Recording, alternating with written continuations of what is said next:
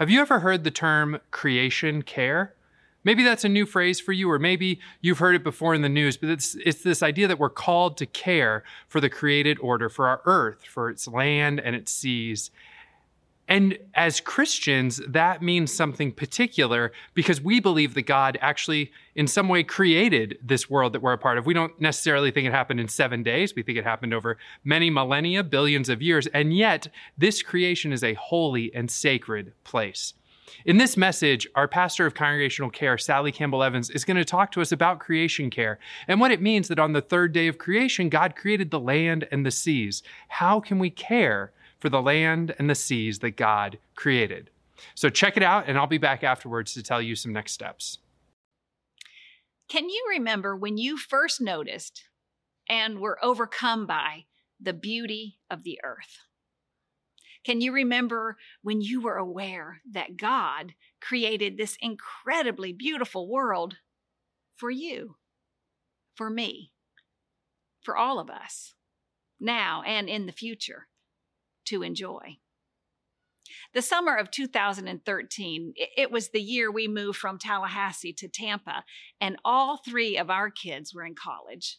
So that summer, they decided to work as camp counselors over at Warren Willis Camp. It's such a beautiful place. And because we were moving, it was, well, a crazy summer, but we were happy to be close enough to go visit them on family weekend. And I vividly remember how keen they were to show us their favorite new friends, their special meditation spots, and introduce us to some unusual pets. Especially Zach and Ben were delighted to introduce us to the, their new friends, a chameleon and a bearded dragon, and then tell us how to take care of them. Yes, our sons were like sponges, learning about these unusual creatures and about the landscape the environment, and the natural habitats of Central Florida. That next summer, 2014, they all worked as camp counselors up at Camp Kanuga in Hendersonville, North Carolina. Now, let me just say that that change of camps had more to do with girlfriends and boyfriends and cooler weather than merely wanting to get farther away from home. But that summer, Clark and I visited one weekend, and as our kids showed us around, they went on and on about taken their campers on hikes and overnight camping trips into the mountains. They talked endlessly about the cold mountain streams and the bright flowering vines and what plants or mushrooms one could eat if one was lost in the woods. Now, I confess they were already quite fond of the great outdoors, but that summer, their love and appreciation for God's beautiful creation grew exponentially. They were realizing that they were connected to others and to God through creation. It was simply amazing to behold. As the years have passed, their love for God's good earth has continued to grow deeper and stronger. But it is now seen with mature eyes that notice how we are damaging the earth and its natural nat- habitats. They are aware that many species are dying out each year. There are more frequent and intense storms, droughts, and heat waves. They know sea levels are rising and glaciers are melting. They, like you perhaps, are more aware how all of this is wreaking havoc on real people, on livelihoods, and whole communities. Our kids often challenge us about saving water and going green and doing more composting. They have become some of our best teachers. And as the years have rolled on, in one way or another, they continue to say to us, It is such a beautiful place. Why don't we do more to take care of it? Or in thinking about today's sermon, I wonder what are we doing to restore it to the goodness of God's original intention? Friends, this is not a sermon about the value of sending your kids to summer camp, although I highly recommend it. Rather, it is an affirmation that all creation is the Lord's, and we take delight in the beauty of the earth and its natural wonders. But the story doesn't end there. Today, we're continuing our sermon series, The Seven, The Wonder of Creation. Now, you might recall that two weeks ago, when Pastor Magrey was kicking off this series, he said the Bible is not meant to be a science textbook that tells us how creation happened.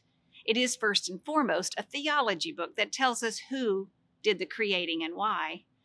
Or another friend of mine put it this way Genesis 1 is not a how to create the universe cookbook.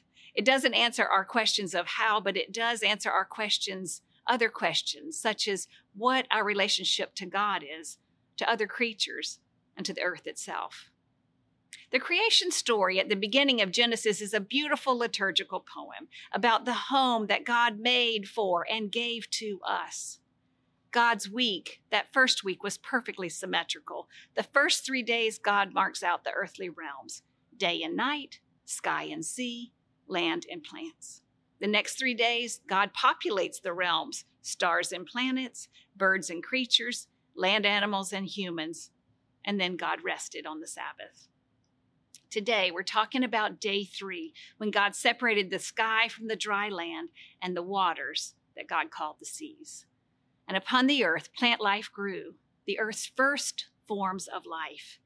And God saw that it was good. But through the years, we've realized that it is us humans who are responsible for the ways in which we use and abuse creation. And that's when I hear my children and my children's children silently pleading me within the night. It's such a beautiful place. Why don't we take better care of it? We're at a critical point.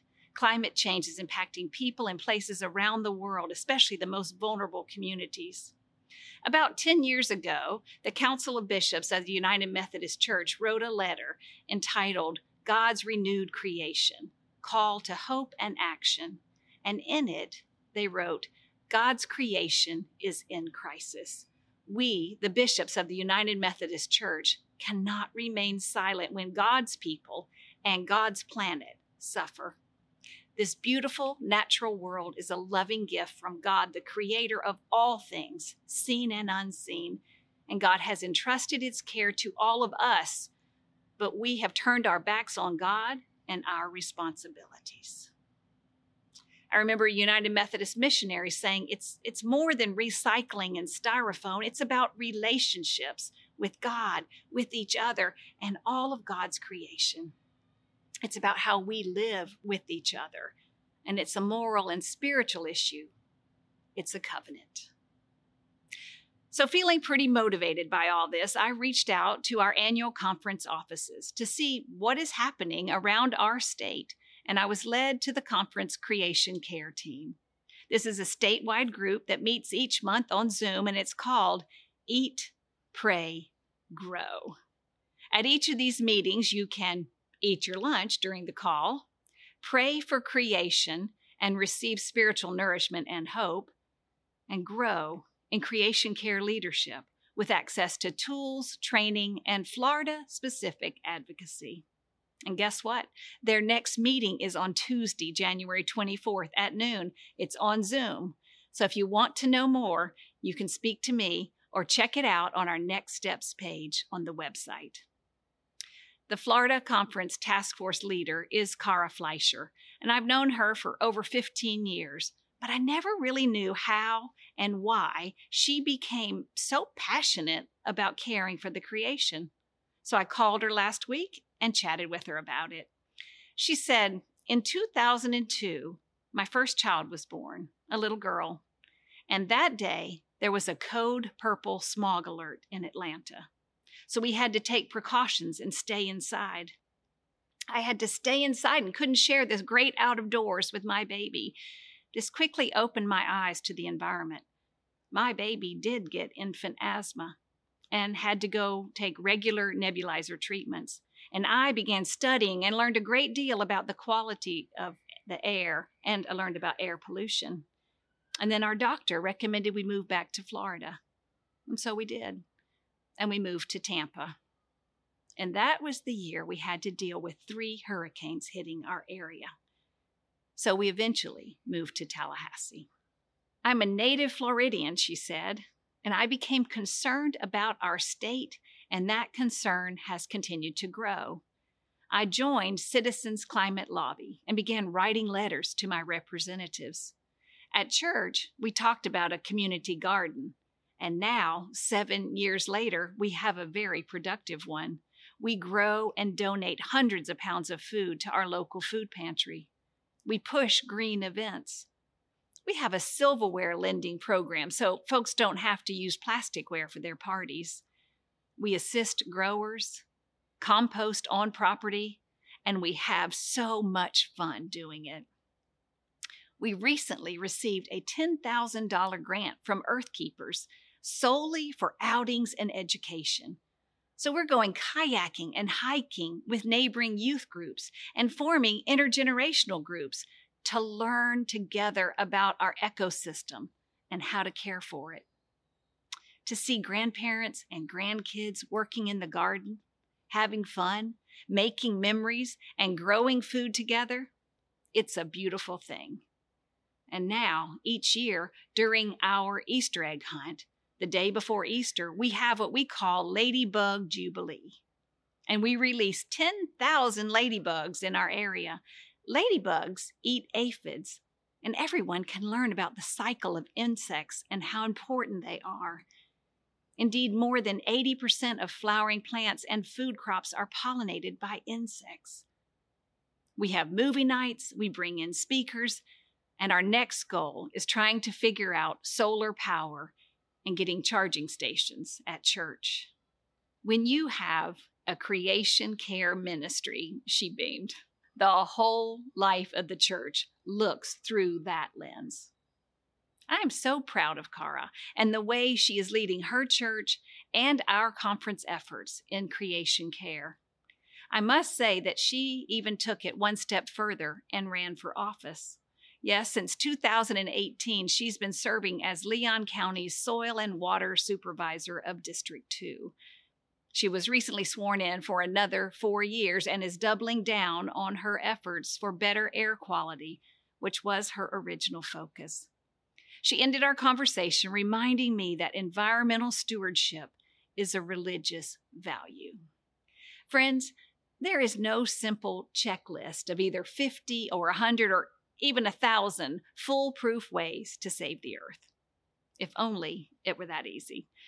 The truth is that we alone cannot save the earth, but we, you and I, are called to help in God's ongoing saving work in the world. This is our task to learn to reshape our lives to honor rather than destroy God's creation to participate in God's saving work will be an ever unfolding journey, one that has no definable end, but that is both worthwhile and it is absolutely vital for the future of our planet. There is natural beauty around the globe, from the Amazon rainforest all the way to the Arctic tundra.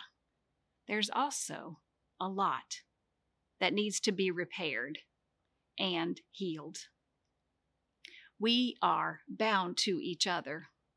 We are bound to God by our convictions and our integrity. Everyone is needed. So bring your gifts and come. Let's get to work. For indeed, it's such a beautiful place. Why don't we take better care of it? Will you pray with me? O holy God, in this your beautiful but fragile world, bless those who dedicate their lives to its care, who within their hearts have a passion to protect its oceans, forests, plants, and creatures, who are stewards of this world that is our home, this world created by your hand and given life by your breath a precious place.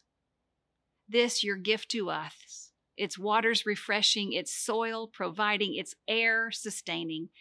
In this, your beautiful creation, we ask you to bless those who dedicate their lives to its care.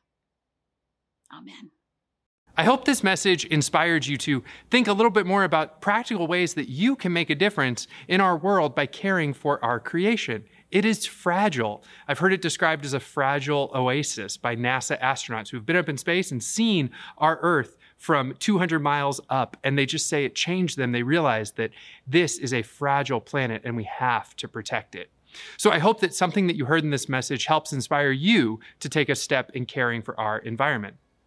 Down in the notes are some reflection questions that you can use to go deeper with this message. If you want to talk to some people about this message, we have small groups, we have communities that you can join online and in person, and you can find out more about those at our Next Steps page, hydeparkumc.org forward slash next steps. Thanks for joining us. We'll see you next time.